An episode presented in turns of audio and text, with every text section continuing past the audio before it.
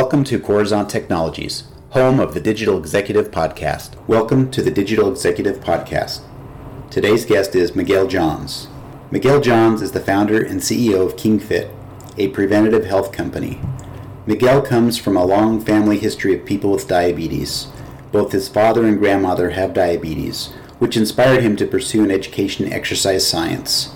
He has experience as a nutritionist, personal trainer, sports performance coach, and sales director for health services, and has helped thousands of individuals live healthier lifestyles. Miguel started KingFit five years ago with the goal of helping millions of people with diabetes live healthier. Since its launch in 2015, KingFit has released two mobile applications a content creation service and a content licensing services, all while working with other diabetes management companies. Through this process, Miguel has raised $1.2 million from investors in Wichita, Kansas. KingFit's newest product, Diabetes Care, has gained significant traction in Latin America and is now their focus moving forward. Through years of rapid iterations, testing, failing, and learning, he has now released a product that is delivering measurable value at scale. Good afternoon, Miguel. Glad to have you on the show. Thanks for having me, Brian. Appreciate you uh, being here today. This is awesome. I love these sort of things. Miguel, I know I've known you for several years and you continue to inspire me, a young up and coming entrepreneur. Having all that you've done in your career, what inspires you? Um, yeah, that's a great question. I, I'm very passionate about healthy lifestyle, um, healthy body, healthy mind, the complete picture. Just seeing the impact of poor health on my family that really inspired me to lead that type of life. I also come from a very hard-working family who's come from immigrants um, who started with nothing and really paved a way for their children and grandchildren. And so I believe that's another part of it um, that's within me as well. Um, so the combination of having a passion for health as well as naturally wanting to work really, really hard, um, I think both of those are, are great inspirations for me. Thanks for sharing that. And I did notice that about you. I know we met probably five years ago, and that's the first thing I saw out of you is you have a, a can-do attitude, but you seem to just be really uh, a hard worker and you have your mind set on things around life and your goals and, and i can see based on the success you've had. So tell us a little bit about your preventative health business. How are you educating the world on diabetes care? Yes. Yeah. So i come from a long family history of people with diabetes and that my dad has it grandma has it lots of aunts long, lots of uncles um, and so what inspired me i was doing nutrition coaching personal training strength coaching and I was repeatedly educating my clients on kind of the same foundational principles. Once we left that foundational piece, then it got more individualized. But I recognized that there was this big foundational gap in understanding what it really means to live a healthy lifestyle. And that can go back to, to many factors. I believe the main one is we just don't learn the foundational principles of health in schools. And so people are kind of left out into the real world where marketing gets a hold of them and can kind of uh, sway their opinions down false paths. And so I seen that in combination with my family going through the experience of having diabetes, being diagnosed, as well as seeing complications and that, that disease progress from just diagnosis to medication to insulin I seen those two areas as and had my background and started to combine and, and connect the dots. And so I figured if I could replicate the foundational process that I take clients through at scale, then we'd have a good starting point to help guide people through a individualized process. And so to do that, I really studied for a long time successful educational platforms that were teaching topics that we would consider in traditional words boring. So things like world history and mathematics and chemistry, where the average person is not going to spend their free time learning about chemistry. I wanted to understand how could you get somebody who's already got their attention being pulled in many different directions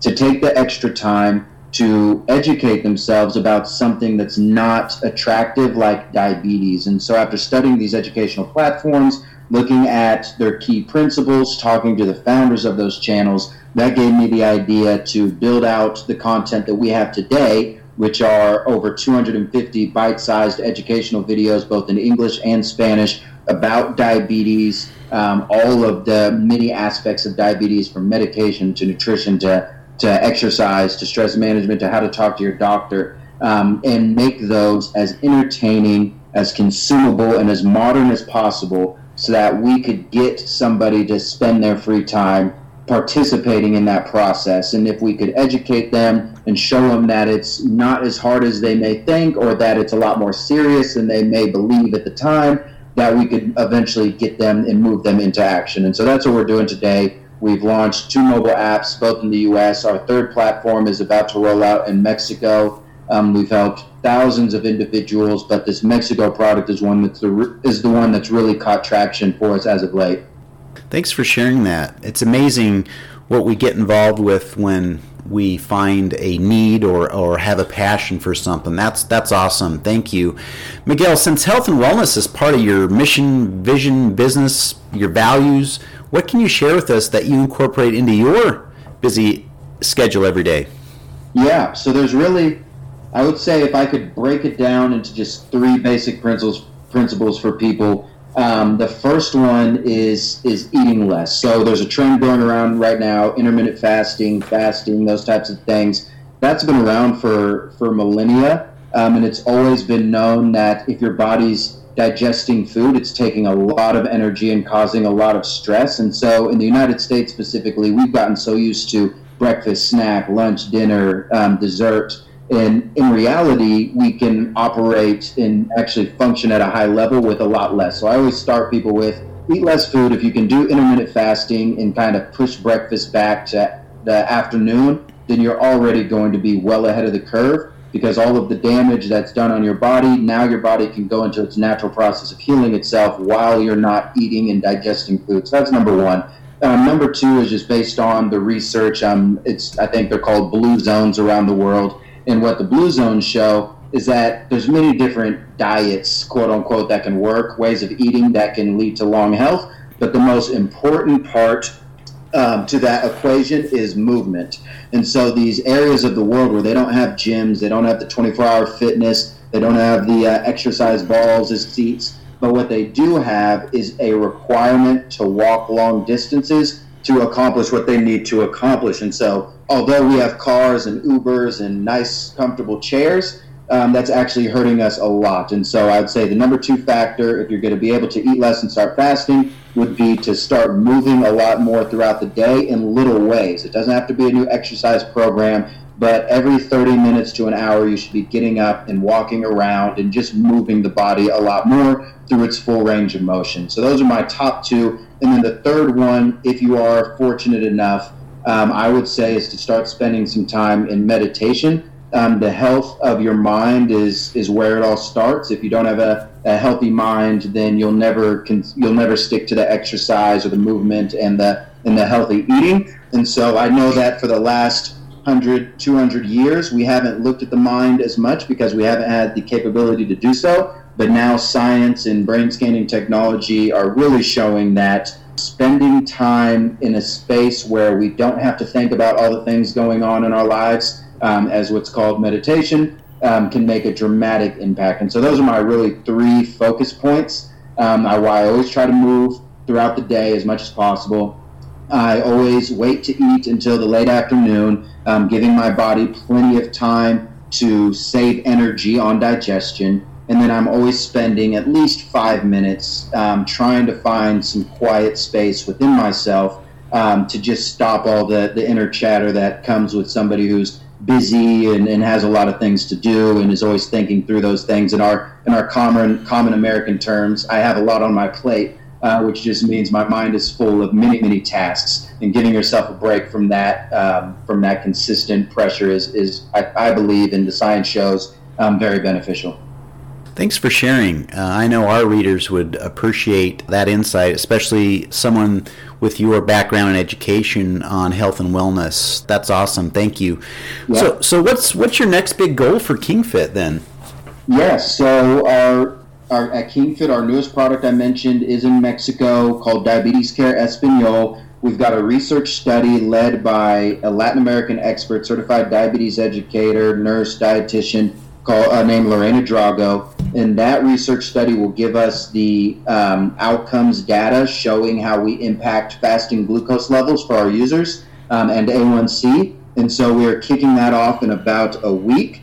And so that's occupying most of my time and my focus right now. The reason being, as um, someone like yourself is probably well aware, for a startup like ours, it comes down to what is the return on investment for an employer, a health plan, um, and we need the outcomes data to be able to prove that return on investment. And so that's our major next step is is collecting that data from our users who are highly highly engaged, um, publishing that research, and then turning that into a value proposition that we can take to the health plans. Um, so that's going to be our, our main focus, not only running the research study this month, but then taking that data and that information, packaging it together, and starting to approach health plans throughout the rest of the year so that hopefully by the end of 2020, our goal is to, to have our first contract signed and ready to execute on.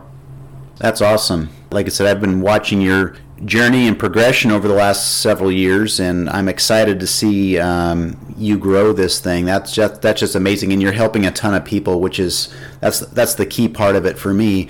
So last thing, Miguel, I just we want to wrap up real quick here. What advice do you give emerging young entrepreneurs like yourself in this fast-paced world?